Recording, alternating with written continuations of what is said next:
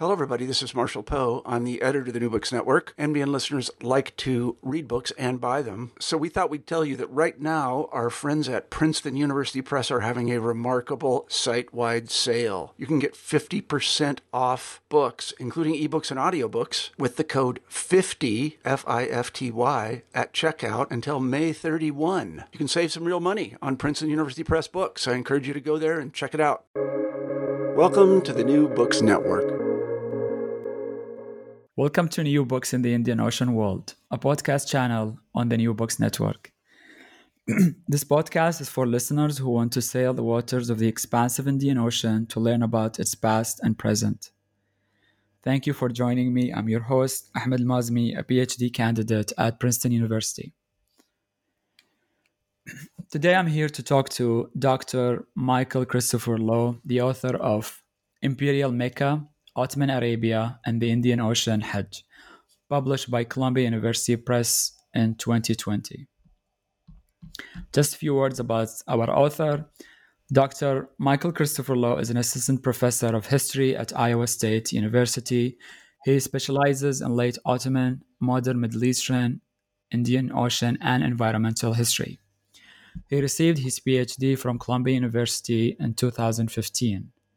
Low also serves as the coordinator for Iowa State University's Indian Ocean World Partnership and PhD fellowship with McGill University's Indian Ocean World Center. Low is also co-editor with uh, Lale Can, Kent Schull, and Robert Zens, The Subjects of Ottoman International Law, published by Indiana University Press in 2019, in addition to numerous other uh, articles. Today's book, Imperial Mecca, Ottoman Arabia, and the Indian Ocean Hajj, examines how a fascinating history that brings together the Ottoman Empire and the Indian Ocean world shaped the experience of the Hajj. With the advent of the steamship, repeated outbreaks of cholera marked oceanic pilgrimages to Mecca as a dangerous form of travel and a vehicle for the globalization of epidemic diseases. European, especially British Indian officials, also feared that lengthy sojourns in Arabia might expose their Muslim subjects to radicalizing influences from anti colonial dissidents and pan Islamic activists. European colonial empires' newfound ability to set the terms of Hajj travel not only affected the lives of millions of pilgrims, but also dramatically challenged the Ottoman Empire which at the time the world's only remaining Muslim imperial power. Michael Christopher Low analyzes the late Ottoman Hajj and Hijaz region as trans-imperial spaces reshaped by the competing forces of Istanbul's project of frontier modernization and the extraterritorial reach of British India's steamship empire in the Indian Ocean and the Red Sea. Imperial Mecca recasts Ottoman Arabia as a distant, unstable, semi autonomous frontier that Istanbul struggled to modernize and defend against the onslaught of colonial steamship mobility. As it turned out, steamships carried not just pilgrims' passports and microbes, but also the specter of legal imperialism and colonial intervention. Over the course of roughly a half century from the 1850s through World War I, British India's fear of the Hajj as a vector of anti colonial subversion gradually gave way to an increasingly sophisticated administrative, legal, and medical protectorate over the steamship Hajj, threatening to eclipse the Ottoman state and the Caliphate's prize legitimizing claim as protector of Islam's most holy places. Drawing on a wide range of Ottoman and British archival sources, this book sheds new light on the trans imperial and global histories that traverse along the pilgrimage to Mecca within the Muslim and the Indian Ocean worlds. Thank you, Chris, for joining the Indian Ocean World podcast. Thank you so much for having me. It's my pleasure. We would like first to learn about the author. If you can say a few words about yourself, uh, where you grew up, where you went to school, how you became interested in Ottoman history and the Indian Ocean, and any influential mentors that you had along the way. So I would just say, in terms of uh, a, bio and really thinking about the origins of, of my sort of uh, specialities, um, that I'm I'm a huge accident. I, would be the first really to admit that. That uh, you know, if you were trying to imagine, you know, what an Ivy League trained scholar would look like uh, in some respects, I, I, wouldn't be the the right choice. um, I grew up in rural Georgia, um, outside of Atlanta. Um, my family's from North Georgia, um, and you know, you you just can't imagine, you know. Uh, in terms of elementary school, high school, uh, the the idea that I would have ended up in New York uh, and at Columbia for my PhD, it really would have been unfathomable.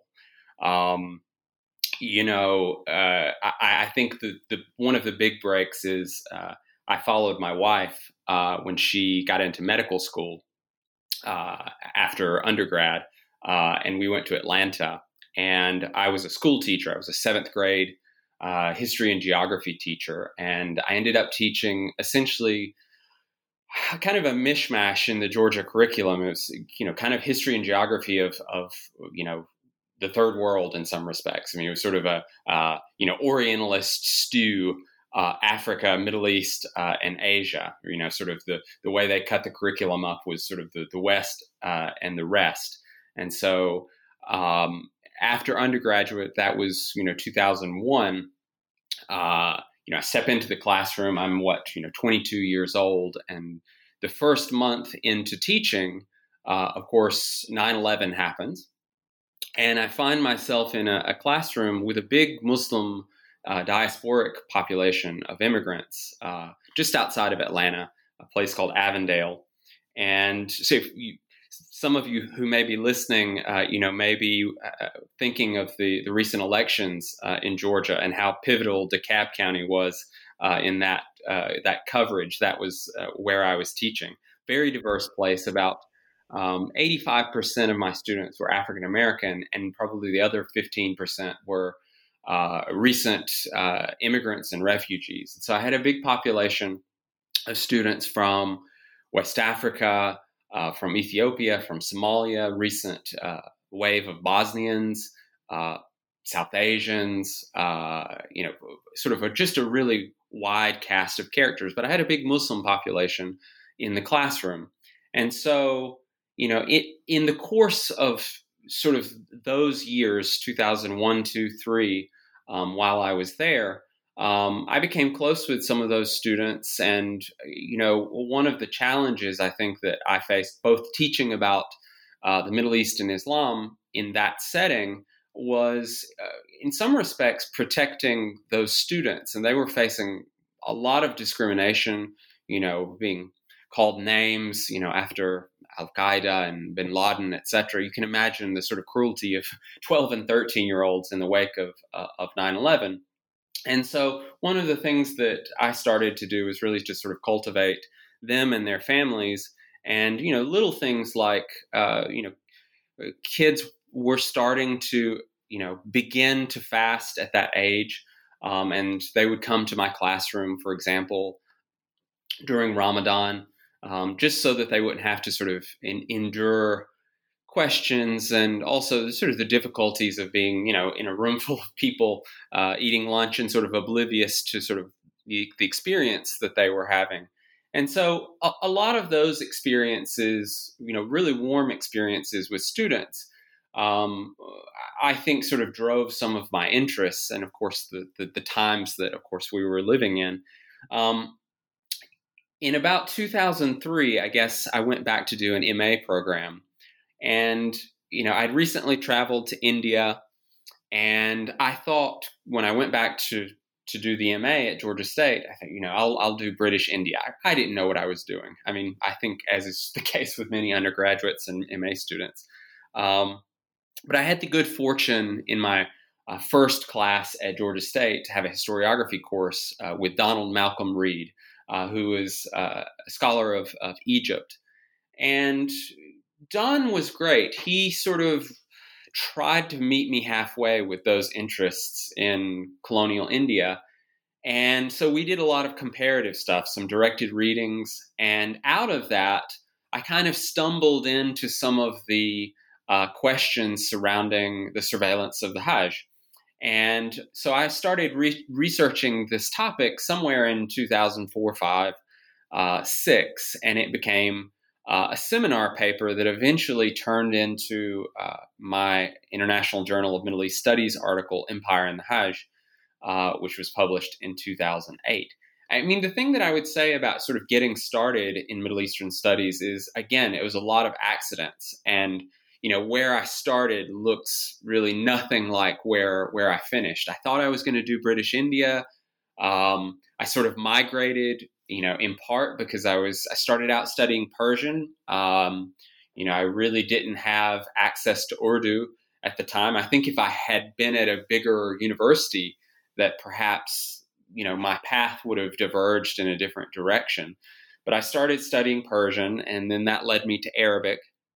Um, and with Don's encouragement, uh, I ended up in Yemen uh, for a couple of summers uh, uh, studying Arabic. And I think that that really was the, the moment where things started to gel and cement. Um, because when I was looking for places to study Arabic, you know, I was thinking, okay, I had these interests that connect, you know, the Red Sea and Hijaz uh, with the Indian Ocean. Where would one study Arabic? You know, you wouldn't necessarily you know, look to go to Jordan or Beirut or, or even Cairo in some respects. I mean, those were the sort of normal places that people went. And so, you know, I reached for Yemen, and I think that that was such a blessing because, you know, the the Middle East that I think I was exposed to uh, was really an Indian Ocean adjacent space, and you know, it was very jarring. You know, the the imagery uh, of what the Middle East is supposed to be uh, in the literature. I mean, really, the literature of Middle Eastern studies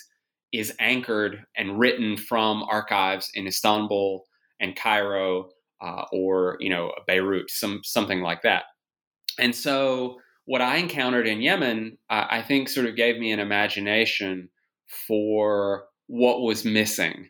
Um, and I still sort of, I, I, think I have an almost missionary zeal, a little bit of a drumbeat about this uh, that you know the Arabian Peninsula has been really poorly served uh, in Middle Eastern studies, and I think uh, you know my philosophy on this is that you know you really can't get at the region um, and understand the peninsula uh, without having both recourse to tools from Middle Eastern studies and languages and archives, but also uh, some understanding of adjacent regions, whether it be uh, East Africa or South Asia, um, but also sort of British Empire studies, uh, South Asian studies, and sort of mixing the tools from all of those pieces, we come up with, uh, I think, a more legible uh, Arabian Peninsula. But the thing that I would say there uh, is that, you know, I don't think that I would have arrived at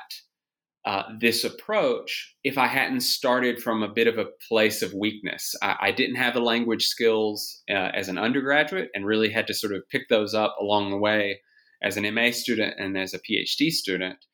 And I think the sort of scaffolding that I went through, sort of, you know, learning the British archives, uh, learning area studies, uh, sort of Arab studies, uh, the peninsula, uh, those literatures, and then eventually figuring out by reading that I wasn't going to be able to do the project that I wanted to do without learning Turkish and Ottoman. And so as I went along, I was picking up skills that I think if I had sort of been laser focused from the beginning that I wouldn't have have picked up along the way. So I think that my initial weaknesses um, and really naivete um, have in the end served me well and have become, you know, I think part of part of my uh, my brand, if you will, is you know this sort of trans-regional Arabian Peninsula, you know, between the Indian Ocean and the Ottoman Empire.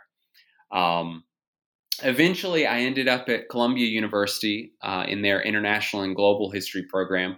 Um, you know, for all of those students out there who are applying to PhD programs, um, you know, I had a, a journal article coming out in IJMES. Uh, as I applied, it was accepted, and I got into zero Middle East programs. Uh, I ended up getting accepted to all the the global, the world, the sort of trans regional programs. Uh, that I applied to, but none of the sort of straight area studies programs. And I think that that's been a lesson that I've sort of learned is that I have to to sort of be successful to play both sides of the street. Um, that you know, part of the value that I bring is I'm not going to be the you know the greatest Ottomanist, the greatest Arabist, um, but I can offer bits and pieces of those fields and combine it with you know more global and trans-regional approaches and come up with something that I think is useful uh, for the field. I think I'll I'll stop there. that's great. It's always fascinating to hear somebody's trajectory and how it led them to writing the book. Um, so let's turn now to the book. Uh, I know the book that is based on your dissertation, but also the book differs considerably from your dissertation. Um, so, what was like to um, research for the dissertation and then convert it into a, into the book? And if you can share some of your writing experiences. Yeah, I mean, I think that the research for the dissertation, um, again, I would just say the sort of scaffolding. Um, I had a, a strong sense by the time I got to the dissertation stage of what the possibilities were from uh, this sort of Arabic historiography or Arabic printed sources had been kind of collected over a number of years. I had a, a strong familiarity with British archives, um, but you know, as I sort of uh, I continued on my journey, I guess uh, at Columbia, I was learning uh, Turkish and Ottoman Turkish, obviously in print, and then eventually paleography at uh, Yildiz Technique uh, University. And, you know, kind of right up to the moment of going to Yildiz technique for paleography, you know, the Ottoman Archive was still a bit of a black box um, because I was, you know, working on the skills that I needed to be able to function. And, you know, a lot of the uh, the research in the Ottoman archives for the you know early months is kind of trial by fire. Can can you can you read the paleography and and you know do enough volume uh, to do the research that you you want? Um, and so you know I would say that the the research part you know was a little scary um, until you know I got my feet under me and realized you know after a few months yeah I, I can do this I can manage this. Um, and and sort of combine the skills that I had with Arabic and Persian, and eventually be able to to function well uh, with with Ottoman uh, Turkish documents, handwritten documents. Um, I mean, again, one of the strategies for me was triangulation. Right, was to sort of see and check if what I was reading in the British archives, if the story had a mirror uh, in the Ottoman archives, and of course, you know, obviously uh, the perspectives are different, but I wanted to see what the connections and the divergences would look like, and that was always kind of my strategy. Was the British sources would be an entree, but then they would sort of give me some uh, some sense of what I thought the holes and the problems might be that the the Ottoman sources could expose. I mean, the other thing that I would say, not just about the logistics of using archives, was about using these different literatures. Um, and I've said this in a few interviews, but I think it's worth stressing that um, there's a lot of rich material in Ottoman studies, but there's also a lot of really narrow, I, I, you know, I hate to say it, kind of boring material, not very creative uh, work that doesn't keep up in some respects with the innovations of the wider uh, field of history.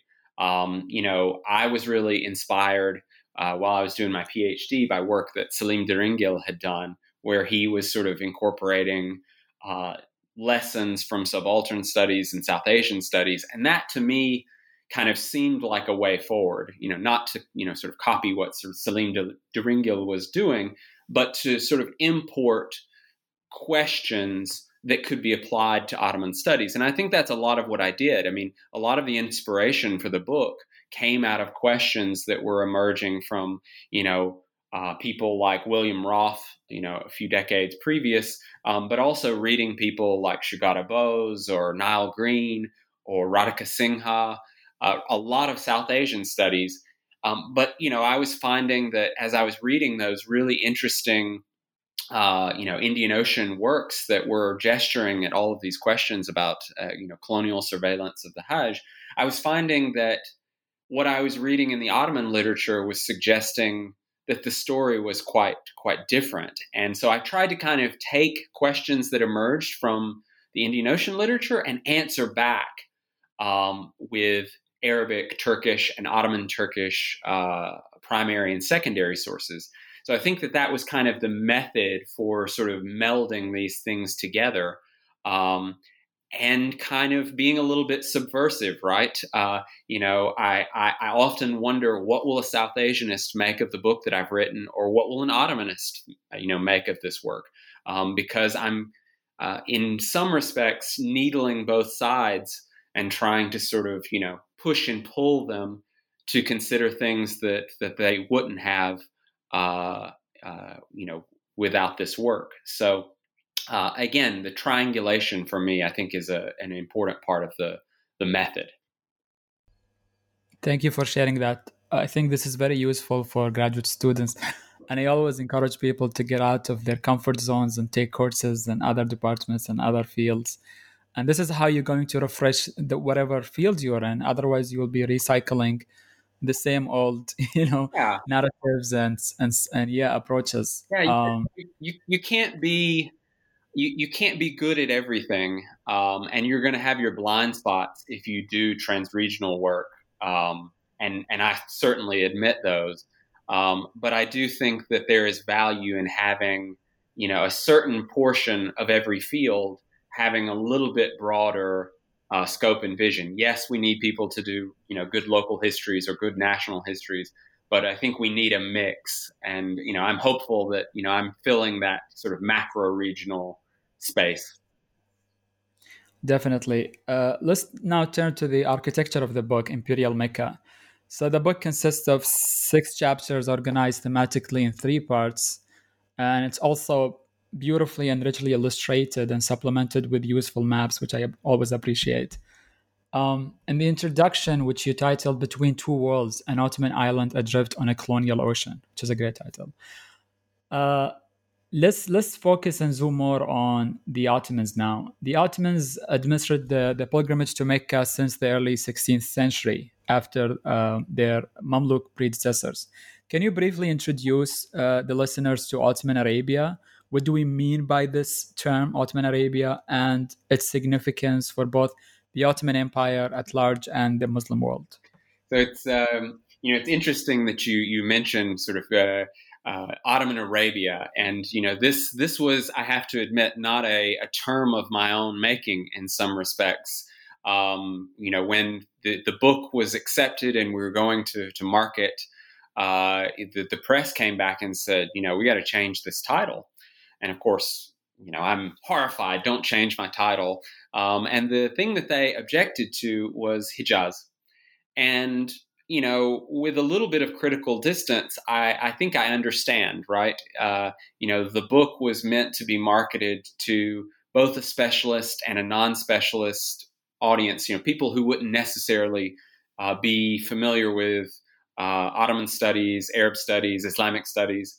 And so Hijaz you know, for the lay reader, you know, may not be a term that that everyone uh, finds accessible. And so they, you know, asked me to change the title, and I said, look, can we insert Arabia? And you know, part of my thinking there was that you know the the book is yes, it's about the Hijaz. Um, but it's also about the Ottoman presence in the Arab world, in Arab lands, um, and covers a lot of material related to the Red Sea, uh, especially Yemen, uh, features in a variety of ways in the book. So it's a little bit of a capacious category that includes the Hijaz, um, but more than that, right? And so I think that that ended up being kind of a, a blessing in disguise to have that that name change uh, in the end. Now, in terms of uh, thinking about the Ottoman presence uh, in in Arabia or in the Hijaz, um, I think one of my frustrations it has to do with the lack of literature uh, on this. Um, you know, we have uh, uh, an early modern study uh, on uh, the Hajj uh, by Suraiya Faroqhi, um, we have a 19th century study from the 1980s uh, by William Ochsenwald, really tremendous work that was you know terribly valuable um, for writing my book. And then, of course, my uh, you know kind of partner in crime, Lale Can, uh, simultaneously was also writing uh, a book on Central Asians uh, uh, on pilgrimage as well. So you know those are really the the handful of of works there. Um, yes, there has been some stuff in in Turkish, um, but we don't have a, a really uh, cohesive and rich historiography uh, on the Ottoman Hijaz. Um, and so I think that this has been a, a, real weakness. And one of the things that the, the lack uh, of, of having depth in the, the field has done is I think that it's made people think that the Hijaz was this traditional space, right, that, uh, you know, ruled in a kind of condominium with the Sharifate of Mecca. And that after the uh, conquest of Mamluk Egypt uh, in you know 1516, 1517, that the Ottoman presence in the Hijaz just sort of stayed the same uh, for nearly four centuries. That it was fairly static. Um, and you know, Suraiya Faroqhi even mentions this in her early modern study that we have to be careful. Um, yes, there was a lot that stays the same. Yes, there were certain traditions that were adhered to, but it doesn't mean there was no change.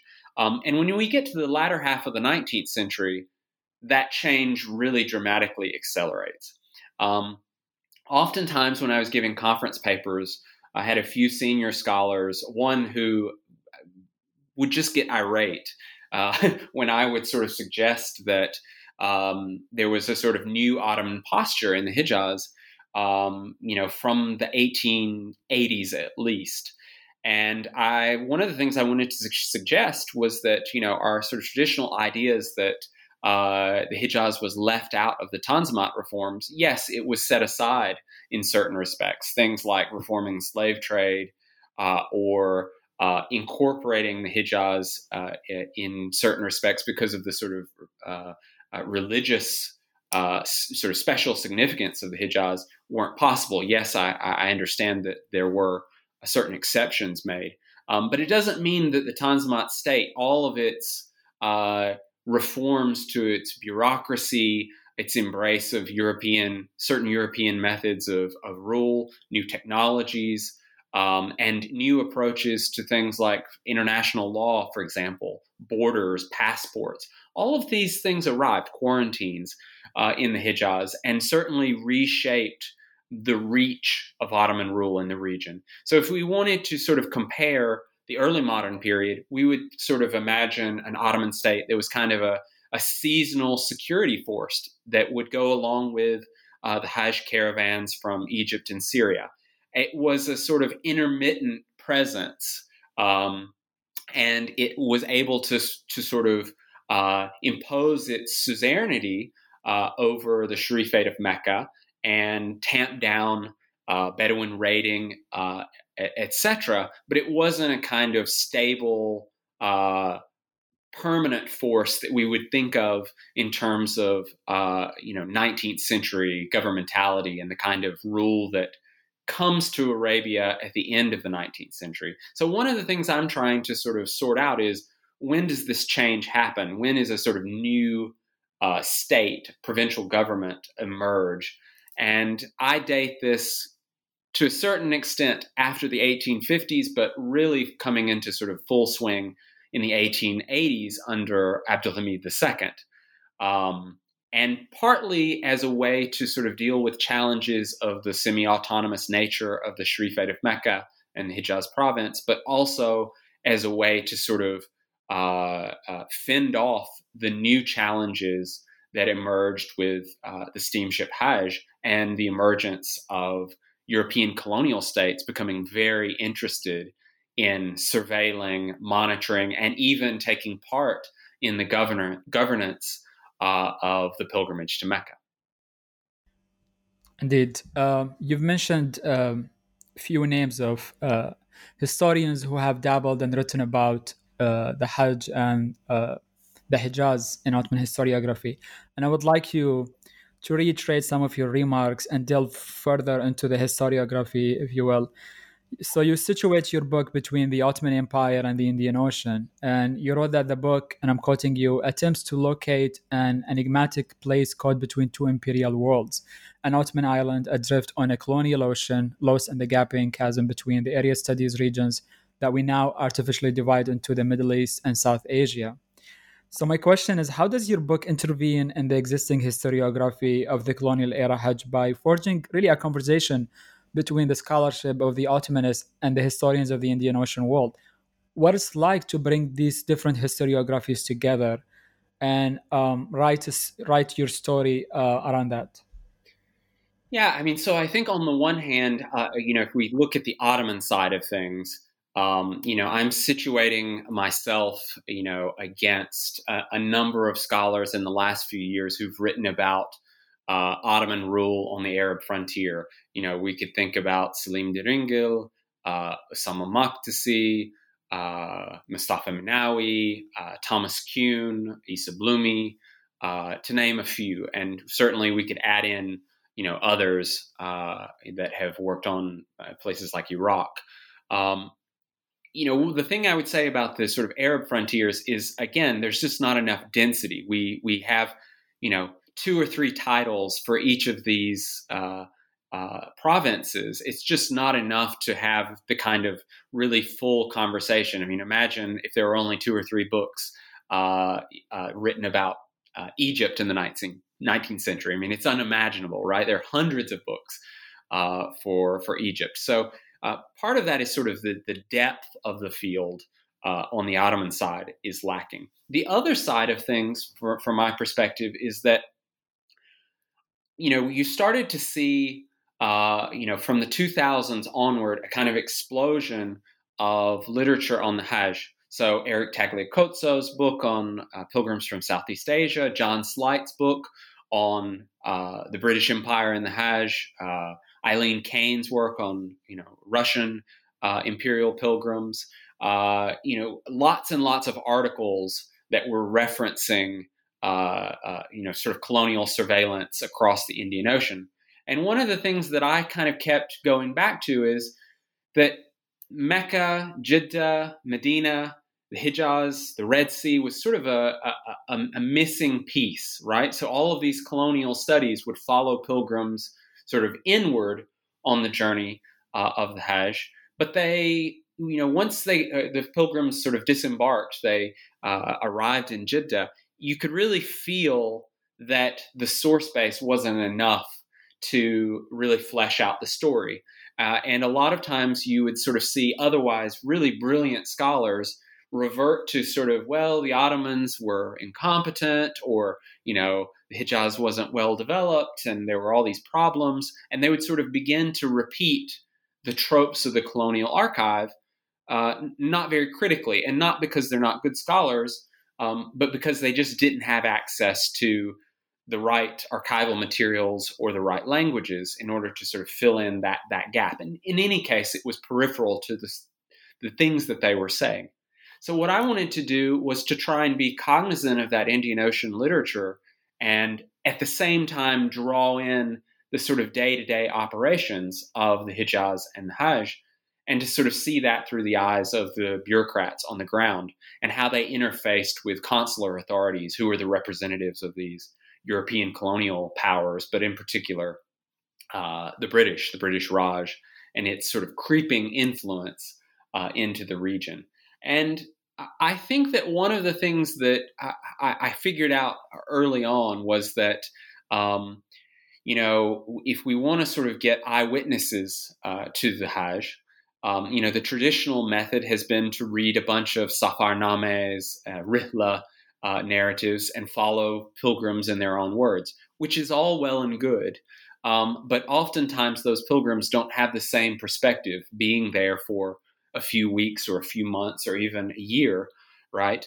They don't have the same perspective that the state has and, and its institutional memory and the way in which the state insinuates itself into so many different questions water infrastructure, law, diplomatic relations, commerce, trade, uh, transportation, borders, uh, quarantines, you know, public health, Bedouin relations, relations with the Sharif, Sharifate of Mecca. There's just no way for those uh, pilgrimage narratives to capture the sort of totality uh, that the Ottoman Archive is able to to to bring out. And so I really felt like there was a um, a missing piece in this really fascinating historiographical conversation. Um, but it not only needed a combination of Middle Eastern studies and South Asian studies, but it also needed specific interventions in terms of the kinds of sources uh, that would be used. Yes, uh, and honestly, before reading your book, I thought everything there is to say about the Hajj has been said. But after reading your book, you come to realize there is so much to uh, uncover. so, in your book, you pay attention to, as you say, the minute quotidian mechanics of imperial rule rather than the grand strategic questions surrounding the caliphate and other forms of pan Islamic legitima- uh, legitimation.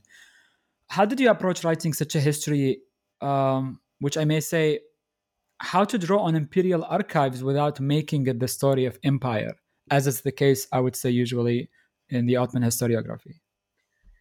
Yeah, so I mean, to be clear, I mean this this is clearly a, a an inter-imperial history. I mean, it, it is a history of of uh, the British Empire and the Ottoman Empire on some level, uh, right? But I do think that your your point is well taken. That um, somehow Ottomanists tend to sort of when when they approach a particular province, it tends to be a sort of Istanbul and province X relationship, right? That there's not a, a sort of greater field of vision often that brings that province uh, or that location uh, into conversation with the surrounding world, or even the Ottoman state into uh, comparison with other places, other empires, other systems of rule. And I think that that's a great shame in some respects. Uh, I have some theories on why that is. Um, I sometimes think that Ottoman studies becomes a kind of handmaiden of a sort of uh, sometimes Turkish nationalism, but sometimes a sort of national story, a kind of prehistory of the Turkish nation state. And so I think that there is a sort of over dominance of stories about the Balkans and Anatolia, sort of, sort of, you know, the ways in which um, the Arab provinces, the frontiers, kind of fall away and become you know less important for Ottomanists. Um, I also think that the sort of um, the the buy-in, the price of admission to doing Ottoman studies is so heavy in terms of the linguistic burdens that people need to be able to learn Ottoman paleography, and sometimes that you know requires multiple languages: Persian, Arabic, Turkish, and you know different combinations depending on uh, which part of the empire we're talking about greek armenian etc um, but i think that there is such a heavy price to pay to sort of uh, uh, get in the door if you will to the ottoman archive that people tend to think of their whole field around istanbul and around the ottoman state instead of approaching it in a slightly different way. I, what i wish people would do more often is think of the Ottoman archive in much the same way we would think of any other archive, right? You might go to the British archive and look for meteorology or desalination technology or on questions of uh, intellectual history or law or whatever you're interested in. Um, it, it, wouldn't necessarily mean that you wanted to write a history of the British Empire if you visited a British archive, right? You could hit, write a history of the uh, the Gulf that has nothing to do necessarily with Britain. That wouldn't be your object of study, but you may need to use those archives. And so I wish that there was a little bit more creative uh, usage of Ottoman resources, which are, you know, quite uh, global in their nature, right? The Ottomans are sort of trying to see their position uh, in the world, and so you know you could you could look for any number of topics there. So I wish that there was a little bit broader uh, way of thinking about using the archives.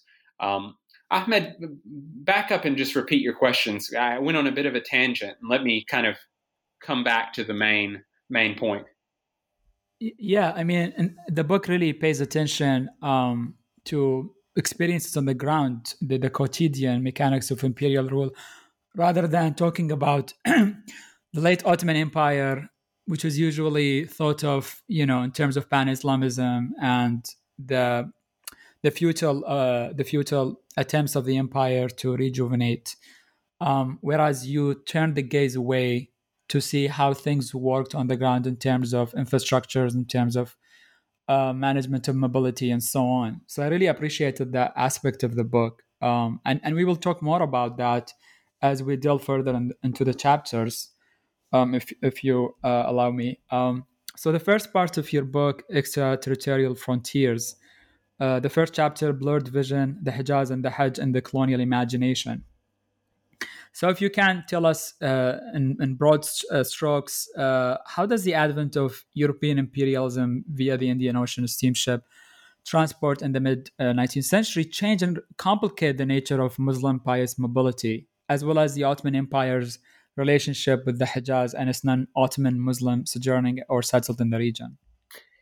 Yeah, so the the, the arrival of uh, British influence uh, in the Hijaz, I think, has been uh, a little bit oversimplified in some respects uh, because of the the emphasis on uh, sanitation and security. William Roff's sort of you know framing uh, of questions around cholera, and I, I certainly understand why cholera was sort of the, the, the big event uh, in terms of drawing European attention. But in chapter one, one of the things that I'm trying to do there is go a little bit before uh, the, the arrival of cholera as a sort of uh, perennial issue uh, relating to the Hijaz and look at the 1850s, right? So the 1850s brought uh, a lot of attention to Ottoman reform. Obviously, the 1856 uh, Tanzimat rescript, of course, which was uh, you know, uh, really a, a, response and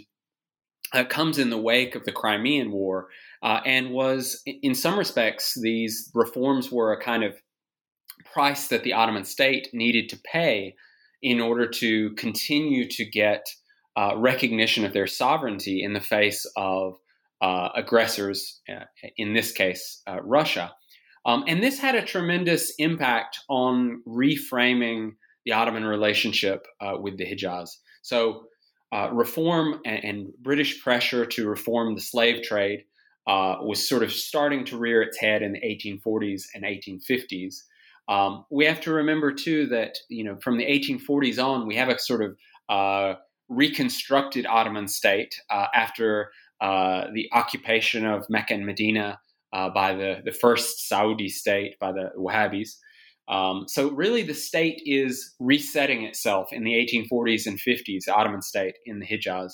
Um, and at that same time, you see increased consular uh, interest, increased uh, trade interest because of the uh, uh increased traffic uh, in the Red Sea. And we start to see that consular interests and uh, a sort of British interest in the Indian Muslim community there in Jeddah in the Hijaz started to really stir up trouble uh, locally, and in particular uh, had an impact on the Hadrami diasporic community uh, and shipping industry uh, in the region. And so the the conflicts that emerged uh, in those local communities really led to, of course, the violence that was seen in 1858 in Jeddah, where the Indian Ocean component, I think, really comes to bear uh, in this chapter is that the response of the British Empire was to see 1858 and the conflicts that were really localized conflicts that had a lot to do with the relationship between Istanbul and the Hijaz and had a lot to do with uh, uh, sort of mercantile uh, questions, the slave trade, uh, and again, the sort of relationship uh, but, uh, among all of these players and the Sharifate of Mecca. Instead of seeing those m- more narrow conflicts, the British tend to see this, uh, you know, as they call it, massacre of Christian population in Jeddah as an outcome of the Great Rebellion in India, as an offshoot, as an adjunct of that storyline. And so they concoct this idea that ex mutineers, uh, Said Fadl ibn Alawi, for example, uh, uh, were sort of espousing violent ideas uh, in Mecca and Jeddah, and that this influence of sort of dangerous individuals who had escaped or had been exiled uh, from India was turning the Hijaz into a powder keg. And it became a kind of uh, justification for greater surveillance and greater uh, British influence uh, in the region. And one of the things I try to do in the in chapter one is to sort of trace this mythology and the ways in which the sort of violence in Jeddah gets repeated uh, and you know becomes a script uh, through which uh, the British Empire comes to understand Mecca. So in, instead of thinking of most of the people who are transiting back and forth, you know, for pious travel uh, as you know ordinary pilgrims, they tend to start to see them as potential uh, anti-colonial dissidents, as rebels, as exiles, as uh, you know potentially violent figures. This morphs a bit when we get into the 1870s and 80s, into the reign of Abdulhamid II, and becomes sort of suffused with ideas about the caliphate, uh, about pan Islam. And also, we see a kind of radicalization on the British side, a, a beginning to imagine what peeling off the Hijaz, what separating the Sharifate of Mecca from Istanbul m- might do for India. It might be a, a way of sort of defanging the prestige uh, of the Ottoman Empire. And so we start to see these kinds of fantasies, both about violence, but also about the potential of the British Empire becoming the sort of uh, premier, the largest, the greatest Muslim empire in the world starting to emerge. And, you know, as this plays out, one of the things that strikes me is reading both British and Ottoman sources, there's a lot of uh, uh, sort of lofty rhetoric about pan Islam uh, and, you know, Anglo Ottoman rivalry. But at the level of the sort of day to day operations of the Hajj, a whole host of really different issues are at play. Um, and, you know, each chapter sort of delves into one of these, as I say, kind of quotidian, you know, day to day issues international law, consular representation, uh, quarantines, public health, water infrastructure, borders, passports, uh, camel hiring, uh, you know, basic questions of, of commerce, monopolies, corruption. Um, all of these kinds of uh, small issues were, in my opinion, the things that were shaping and driving the Anglo Ottoman relationship in the Hijaz. And in fact, if we look at, you know, uh, Ottoman historiography about what the Hijaz is supposed to be in the Hamidian period, it's supposed to be this great symbol of the benevolence of Abdulhamid II, uh, a sort of prestige you know, an anchor of the caliphate and a sort of base from which he can uh, sort of distribute his public image to the rest of the colonized uh, Muslim world. And that really doesn't hold up very well um, because it tends to sort of position the Hijaz as, uh, I guess, for lack of a better word, a kind of a base of strength. And what I tended to see uh, in looking at the archives was the Hijaz as a constant weakness, a place that was in the making, that the state was trying to sort of uh, reconstitute and find a way to work around the sort of semi-autonomous constitution um, that you know dated back to uh, really the, the 16th century and bring it up to date in a way that could be used to protect Ottoman sovereignty. Um, but that to me is not reflected really in the sort of uh, the literature on pan Islam that tends to see uh, Abdulhamid II as a threat to the colonial world via the Hajj. Um, so I saw a very different story. Mm-hmm. And more about that, uh, Chris, someone on Twitter a few days ago asked for recommendations on colonialism in the region. And your book came to mind because you use the term Ottoman colonialism. So is there an Ottoman colonialism, and in what ways the Ottomans' conception of their peripheries came to resemble their arch uh, imperialist enemies? So this is a great question. You've you've pin, pinned me into answering the one of the more sticky issues in the book. Um, you know, I toyed around with this, and obviously, again, I'll, I'll give uh, credit to you know a handful of authors for sort of um, forcing us to think about this this conversation. You know, Ussama Makdisi, Selim Deringil, uh, Thomas Kuehn probably is the one that influenced me the most. Of course, Mustafa Minawi is also in that conversation. Um, you know, I, I shy away if you read the introduction carefully. You know, in the end, I, I'm a little bit ambivalent about this terminology. I think it's important for us to sort of acknowledge that the Hijaz, to understand the Hijaz, it's both a place where the Ottoman Empire is recognizing new brands of, of governmentality, new repertoires of imperial rule, and is certainly borrowing, adapting, uh, and and watching what other co- colonial states are doing. Right. Um, on the other hand, the Ottoman state is also trying to sort of slowly figure out how to uh, adapt existing Ottoman structures, right? You can't just sort of start from square one and clear away all of the traditional agreements with local parties, whether they be, you know, urban merchants or the Sharifate of Mecca uh, or uh, the Bedouin. You, you, you, just can't sort of, you know, snap your fingers and have a completely new uh, state formation in the region in any case, they didn't have the, the money, manpower, the resources, uh, or the military might um, to, to do this, right? So they were a little bit stuck uh, in that respect. And I just think that the Hijaz is both a place that is uh, being threatened by colonialism, but simultaneously kind of being influenced by the presence of uh, this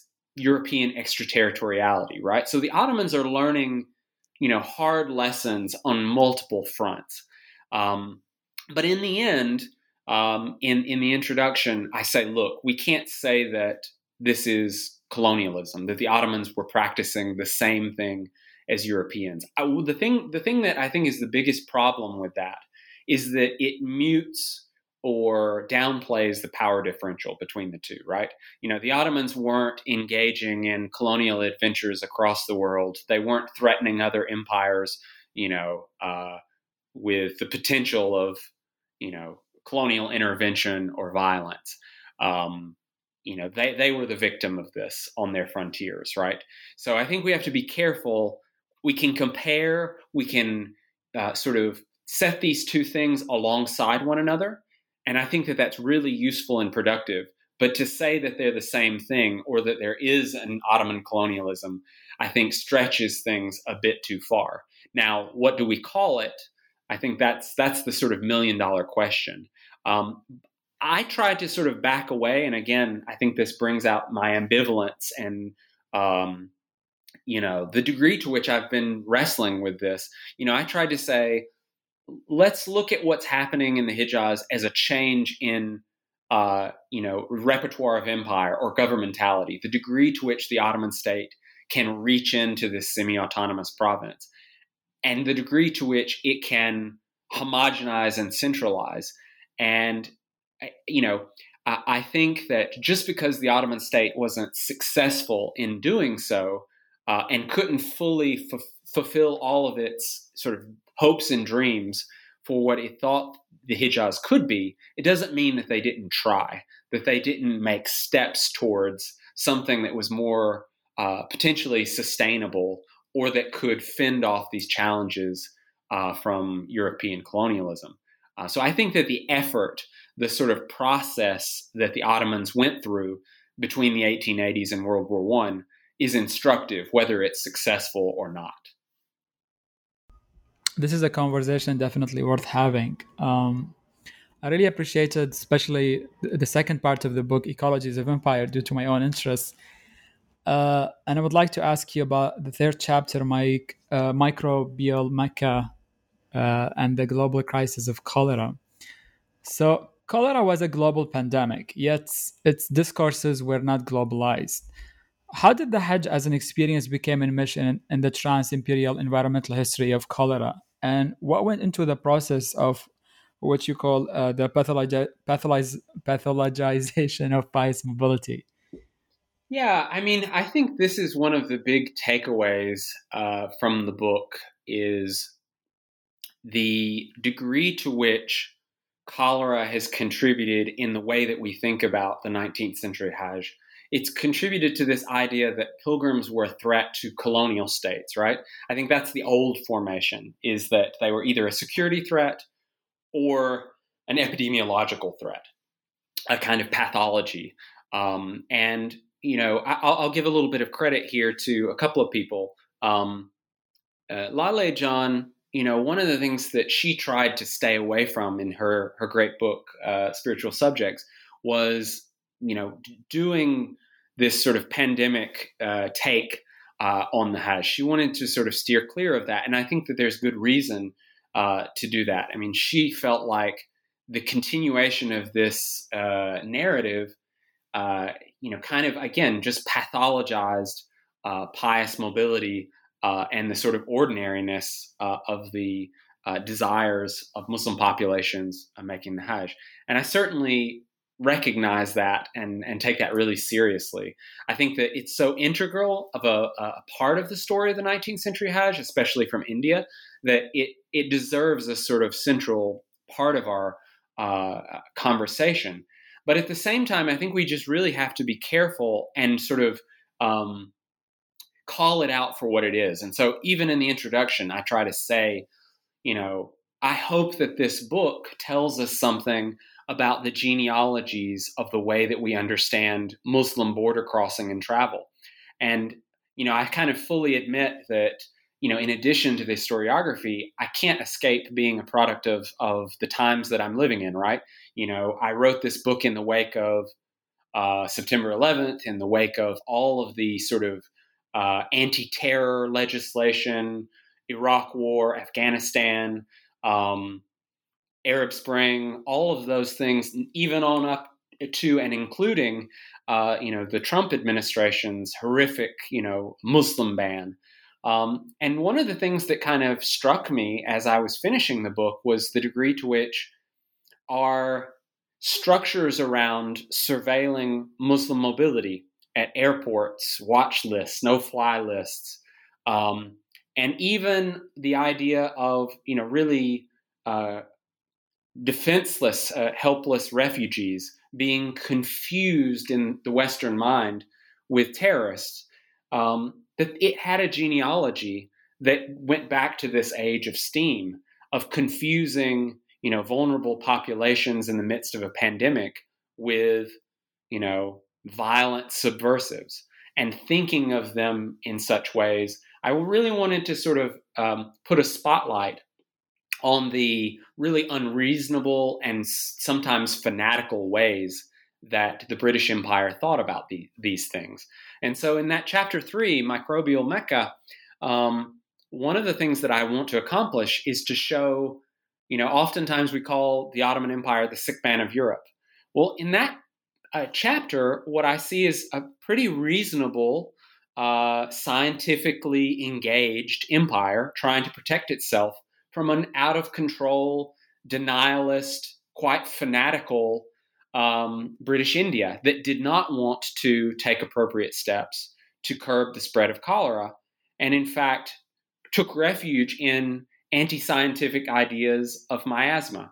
And so I think that this this sort of again this pathologization of of Muslim states, Muslim power, uh, Muslim bodies has to be called out on multiple levels, right? Whether we're talking about the Ottoman Empire or at the level of the the individual pilgrim who becomes victimized by this um, system of rules uh, that, that really twists and perverts uh, what they're trying to accomplish with their travel to Mecca. I appreciate your engagement with environmental history, which is another really lacuna in the historiography of, of Arabia. Um, and more about that in chapter four Bedouins and Broken Pipes uh, I'd like to ask you what do we gain by uh, paying attention to the environmental and infrastructural history of the Hajj? Uh, and how does chapter four approach this quest by examining Hajj related water infrastructures? So, you know, I think that one of the things, you know, by holding up a kind of mirror, um, you know, my, my straw man, I guess, uh, as I've been writing this, uh, is to sort of think of these stereotypes of pan Islam, Abdulhamid II, uh, propaganda around the Hajj, uh, or to think about these colonial discourses about cholera and quarantine. And, you know, looking at something like uh, water infrastructure, you get a very different story. Um, as I started to think about cholera, you know, goodness knows as PhD students, we often have these blind spots. We think we're going to the archive to think about one thing when in fact the archive tells us something quite different. And that was certainly what happened to me. I went in searching cholera and quarantine and really realized, oh, uh, you know, waterborne illness, the real issue is water infrastructure. And that was so much more prominently displayed in the Ottoman archival record than it was in the British archival record. Because, of course, the British weren't in charge of worrying about those questions. Um, yeah, whereas the Ottomans, you know, had these other material concerns uh, for the upkeep and the care of the holy places and of the Hijaz. Um, I just think too that uh, environmental history can be this way of cluing us into uh, things that sort of get you know buried below the surface. Um, and so you know questions like aqueducts and water pipes they don't sound very glamorous on the one hand but in fact, they were at the very heart of the conversation that Istanbul was having about uh, how to manage the Hajj, uh, uh, how to deal with cholera, how to sort of manage relationships with the Sharifate, with Bedouins, um, and also the troubles, right, of trying to deal with this semi autonomous province. They were constantly running into uh, questions of sabotage.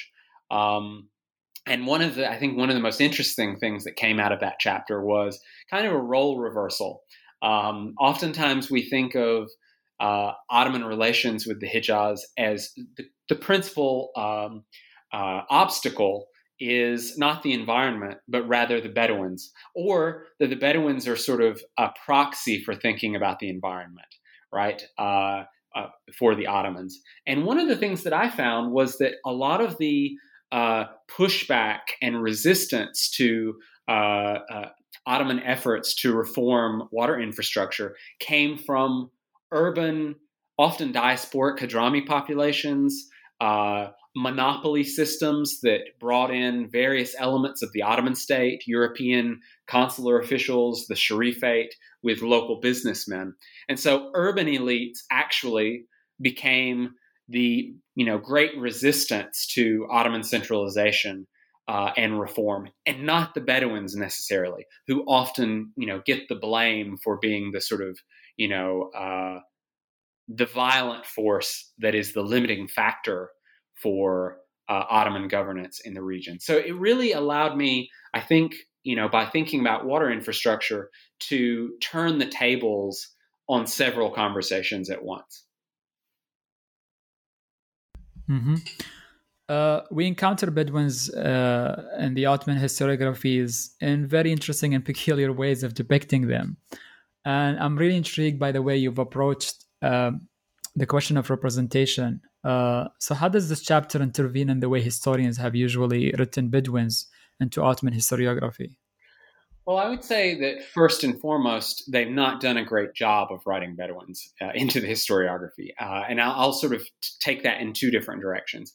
Um, so, one answer is that they're uh, kind of unreflectively um, represented in much the same way that the literature or the, sort of the archival documents present them. Uh, you know, you constantly see that the Bedouins are you know, Vahshi, right? They're wild and savage. They're uncivilized. Uh, these are the kinds of words, tropes, really, that get repeated in the uh, in the Ottoman archive. So either we have Ottoman historians repeat these fairly uncritically, or more recently, we have seen an attempt to, you know, apply a kind of subaltern studies, uh, you know, writing against the grain uh, approach to look at the discourse, right? To think about the ways in which uh, the Bedouins are, you know, misrepresented. So that's certainly a step forward. Um, but what I thought was interesting about that turn uh, in, in the literature was that it oftentimes left out the material questions, right? Why instead of just remarking on, you know, the the tropes, the Orientalism, the sort of received Orientalism, Ottoman Orientalism that was projected out onto the frontier, why not engage with the material issues themselves? Um, and that was sort of uh, my entree into thinking about the Bedouin. They show up and are blamed for a lot of things uh, destroying water infrastructures, sabotaging water infrastructures. Um, you know, they become a problem uh, with regard to camel transport, uh, raiding. Uh, uh, again, sort of as a security force for the Sharifate of Mecca. Um, and, you know, they're sort of a workforce also uh, in the the conduct of the Hajj, and I don't see that sort of way of representing them uh, very often uh, in Ottoman studies. I also think that there's a way sometimes we bend over backwards to give too much agency. Uh, so I'll, I'll, I'll, give an example of a, a, a one disagreement. Uh, Mustafa Minawi's uh, book, The Ottoman Scramble for Africa, in his final chapters, he talks about the um, construction of telegraphs and tries to kind of posit an, an Ottoman partnership with the Bedouin. And so, again, you can see sort of a subaltern studies logic, uh, uh, uh, an attempt to bring in the local population and, and think uh, about their role. Um, but at the same time, I think that this sort of oversteps, right? So the idea that there was a successful partnership um, if we go even a few years further along past 1902, where that book ends, uh, into the period between 1908 and World War One, you know, the, the, Bedouins fight tooth and nail um, because they're worried that Ottoman subsidies are going to be drying up, um, and that their sort of traditional uh, autonomy is going to be destroyed. And in, and in fact, you see that in the Ottoman uh, uh, archival record that the CUP state definitely wants to do away with autonomy. Um, and so it's it's hard to sort of take uh, the idea of a, a, stable Ottoman Bedouin partnership seriously, right? So I think that the the attempt, right, to bring the Ottomans into the conversation is an admirable one, um, but we can't be too fanciful um, in imagining what that partnership or lack of partnership might have looked like on the ground. Mm-hmm. Moving from the Bedouins to the Hijazi elites, uh, and the, th- the third part of the book, managing mobility, and the first, uh, the five, the fifth chapter, passports and tickets.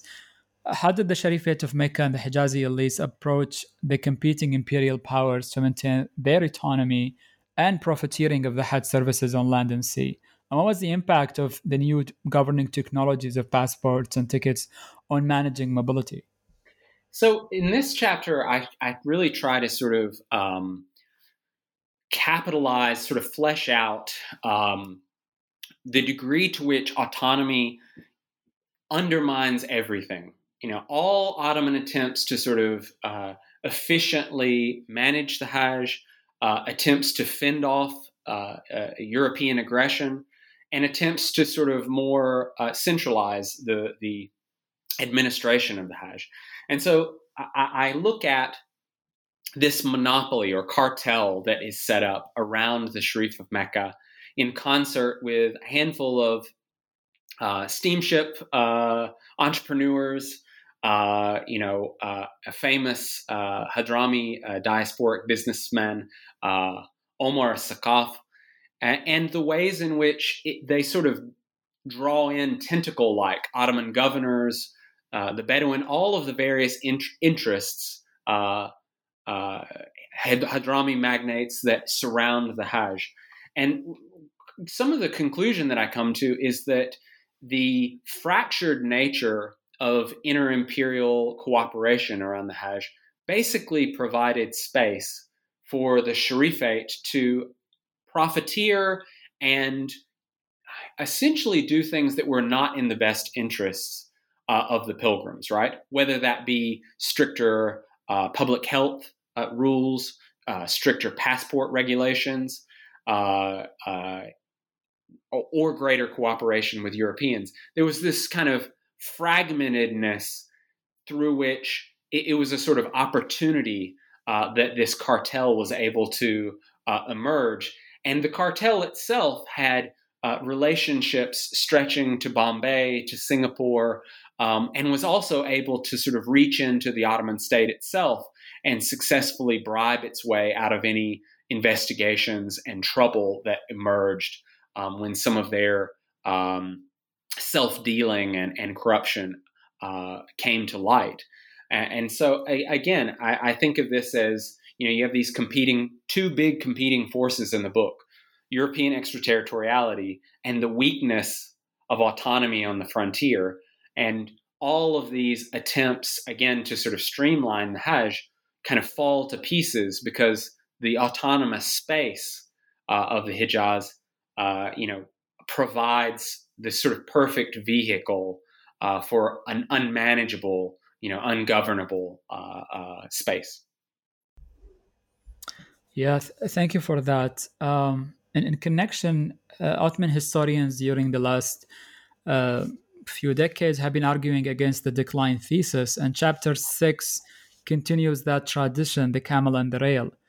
Um, in what ways the new synthesis of steam and camel labor to service the Hajj became sites really for innovation and contestation in the late Ottoman Hijaz? What was it like for you to think between the camel, which would be a sign for the past, and then the rail together? Yeah, so I was really struck um, by a few things, and I'll, I'll, mention a couple of influences here. On Barak's work, uh, you know, his sort of engagement with uh, technology, uh, environment, animal history, uh, uh, both in his first and, and, and new book, uh, Powering Empire.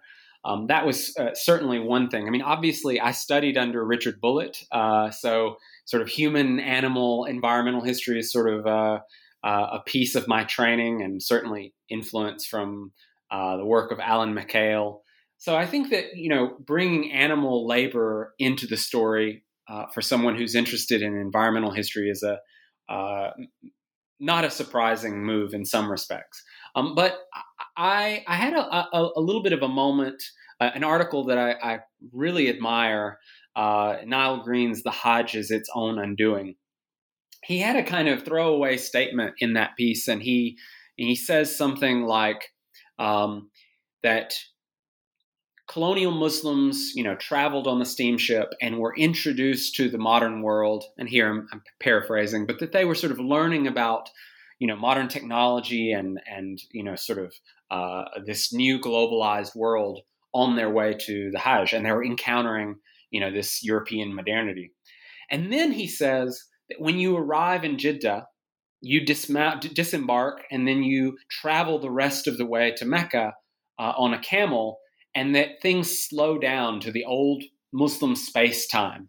Um, that they, you know, that this is a sort of traditional space where colonial modernity uh, and development kind of don't aren't haven't sort of fully arrived, and that's true in some respects.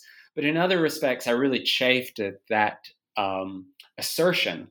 And one of the things that I wanted to show was that, in fact, the cartel system uh, around uh, steamship ticketing, water provisioning, uh, pilgrimage guides, and camel hires. All of that was developing alongside an Indian Ocean steamship pilgrimage and became really big business. Um, and the camel hires uh, in the Hijaz exploded, right? Because you did have an influx of many, many more pilgrims uh, and just a larger volume of people moving through the space, right? So I started to try and think about the ways in which uh, essentially all of these pilgrimage transport services became part of steamship capitalism, right? That they uh, were integrated into this Indian Ocean system. And here we have an Ottoman state in Istanbul modernizing, trying to narrow the sort of field of autonomy, trying to centralize, trying to connect with the Hijaz, to protect it from European uh, extraterritoriality or even uh, their fear of a coming war and military intervention. So, how are they going to sort of move troops, men, materiel to the Hijaz and continue to maintain this critical connection, right? Which, of course, the Hijaz is the sort of physical, uh, territorial anchor of claims to the Ottoman Caliphate. So, I have this kind of clash, right? Modernizing Istanbul, attempting to build the Hijaz Railway. I've always been a little bit frustrated with the Hijaz Railway literature because it becomes, again, a kind of propaganda piece for Abdul Hamid. And it, it oftentimes, I think, gets written about um, as something in his imagination, as a, you know, kind of to paraphrase, his great dream. And it becomes personalized in a way that I think is a, a bit fanciful. Um, and if you actually go back and read the documents, some of the layhas, the um, uh, sort of reports that uh, propose the Hijaz Railway or something akin to it in the decades prior to when the project was taken up, the men who were making these uh, suggestions had material on the ground, firsthand uh, experience often with the problems of autonomy, the problems of European aggression in the region, and the, the real physical constraints of uh, you know the Hijaz's position many, many, many kilometers away from uh, Istanbul, sort of at the farthest logistical and physical uh, extent of the empire. And so they, you know, they had practical concerns in mind rather than kind of, uh, you know, the Hijaz Railway as a propaganda piece uh, or as a sort of show of strength to the rest of the Islamic world. I, I don't want to sort of suggest that those weren't considerations too, but to my mind, there were uh, environmental, physical, and material problems and military strategic issues that they were trying to deal with.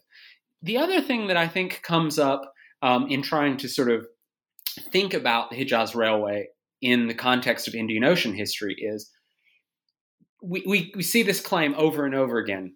Indians contributed, you know, however many hundreds of thousands, millions of rupees uh, to build the Hijaz Railway. Well, if the concern, you know, truly was on the behalf of uh, of the Ottoman state and Abdul Hamid uh, to ease and comfort the pilgrims, why did he not simply build a railway from Jeddah to Mecca, which would have been cheaper, simpler, and certainly would have cut down on many of the um, encounters between uh, colonial pilgrims and the Bedouin? Well, the answer is, of course, that the Hijaz Railway was never principally about the Hajj. It was always about the need to uh, do away with or narrow the autonomous rule of the Sharifate of Mecca and bring the Hijaz closer to the Ottoman state militarily and strategically, right? So there are two competing narratives about the meaning of the Hijaz Railway um, and I felt like they were sort of ripe for uh, a retelling, a rebalancing. Mm-hmm. Yes, uh, that definitely uh, makes sense with looking at the, the broader trajectory of Ottoman policies in the Hijaz. Um, you end the book with an epilogue, legacies, and afterlives, in which you think about the continuities between the Ottoman state and the Saudi state. Why do we need to rethink the history of the Saudi state building as profoundly situated in the Ottoman context? And how can that help us to understand the historical continuities and changes and, the, and how the Hajj functions in the age of the nation state? Yeah, I mean, one of the frustrations that I think I have come across is that the study of the Hijaz, uh, I think, is a bit unique uh, in, in, some respects. It's a place that doesn't have its own nation state, right? Think about all of the you know uh, provinces of the Ottoman Empire. um, which of them don't end up with uh, a nation state? I mean, certainly Kurdistan comes to mind. Uh, Palestine is a you know sort of famous problem, um, but the Hijaz is one that I think gets a bit lost, right? Because uh, there is no uh, transition from empire to nation state. That transition is subsumed by the emergence of Saudi Arabia. And so I think that we we end up with a very fragmented literature on the Hijaz, right? So you have people who have thought about the pre-World War One period. You have a handful of people who have thought about the Sharifate of Mecca uh, and Hashemite interregnum, and then you have history of the Saudi state which in many respects just buries the Hijaz. It's just not an important part, or it's something that they want to forget, right? Um, because of a, you know a lot of reasons, but sort of a, a Najdi supremacy uh, in the story of what Saudi Arabia is as as a, a nation. So I think that that continuity is really important. Um, we have to remember that for Saudi Arabia, prior to uh, the discovery of oil, how important the Hajj was, uh, how important Mecca was, Jeddah were, uh, as administrative centers, um, how much tax revenue, right, from uh, the Hajj and, and uh, Hijaz figured into state calculations. Um, I also think that we have this problem where we turn our brains off, right? When the discovery of oil uh, comes in the 1930s, the oil concession, and then the big strike uh, in the late 1930s, we tend to think of uh, we fast forward in our minds, and the historiography, historiography of Saudi Arabia becomes about the petrostate and oil wealth. Well, in fact, from the 1930s until certainly into the 1950s, 60s, um, Saudi Arabia wasn't a particularly wealthy state or a very developed state. That process had to had had to take time, had to germinate right? And so I think that the Hijaz in the early decades of Saudi Arabia needs considerably more uh, thoughtful treatment um, in the literature. And I just think that we need to not fast forward and imagine Saudi Arabia as the post 1970s, you know, post 1973 uh, oil sheikh, you know, extraordinarily wealthy place that it became. Um, that I think effaces its early history. And I think it also sort of uh, uh, is difficult in terms of skills, right? For people to connect these two literatures, to be able to read across uh, Turkish, Ottoman Turkish, Arabic, and then the two uh, secondary uh, literatures as well. So I think it's something that I'd like to see more of. Um, on both sides a little bit more thoughtfulness about the Arabian Peninsula. I've said in a few of these interviews I'd love to see more Ottoman work on the peninsula, uh, on uh, you know the first Saudi state, uh, on other parts of the northern uh, Arabian Peninsula. I think a Bedouin history, uh, you know, sort of tribal histories, uh, would be really useful to have as well. But we just simply don't have the the literature. Um, and in some cases, the literature and the conversation is stranded. You know, some of it, you know, I think of a person like uh, uh, Zekeriya Kurşun, uh, a scholar that works in Turkish, uh, has worked on the Arabian Peninsula. But that doesn't really come through for most scholars who work on the peninsula because they work, uh, you know, primarily in Arabic. Um, so I'd just like to see more of a, a thoughtful connection across these periods uh, emerge in the literature. Definitely. And uh, knowing the, the, landscape of graduate studies in the, the, States, I know that the second or the next wave of uh, Ottoman historiography going to produce excellent books on Basra, Kuwait, um, uh, as well as the Ahsa region on the uh, on the Persian Gulf side, and for the Red Sea, also we need um, more such works that integrate the the Ottoman empire with Arabia and the Indian Ocean. Um, well, Chris, we've taken a lot of your time, um, and I would love to continue this conversation. Uh, but I think we have a lot to chew on now, and uh, I, I uh, really recommend uh, your book to anyone who is interested in not just the the Ottoman Empire, but really uh, broader questions that we need to think about when we think about mobility, empire, um, governance, and the environment. Um, so, tell us uh, a bit more about what you're working on now. Uh, if you have any current ongoing projects or uh, future ones that you hope to work on. So, I'm currently uh, here at uh, NYU Abu Dhabi. Um, have a, a, senior fellowship here for the year, which has allowed me some time and space and uh, you know a little measure of protection from the pandemic and its ravages in the United States to get some some uh, progress underway uh, with a new book project. Um, so there's certainly some continuities with uh, my first book in chapter four of, of Imperial Mecca. Um, I discovered uh, Ottoman attempts at desalination technology, and that eventually became uh, an article in Comparative Studies in Society and History. And that really has sort of sparked an interest in thinking about the environmental history of water uh, in the Arabian Peninsula.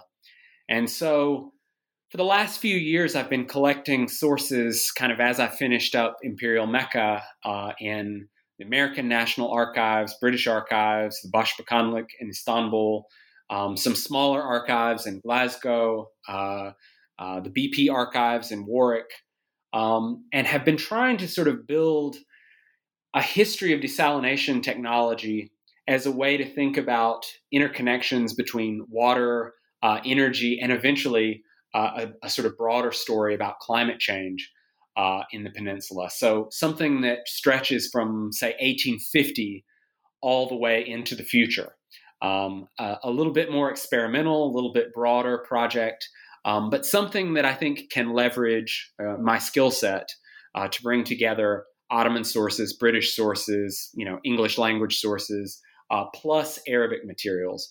And so I would say probably what I've been doing most in the last few months has been reading uh, Arabic language newspapers uh, here in the Gulf, uh, from Abu Dhabi and Dubai and Kuwait and Saudi Arabia, um, and really trying to kind of build up a little bit more uh, localized knowledge uh, of, of the UAE uh, and the Gulf as a sort of way to sort of complement, you know, my previous work.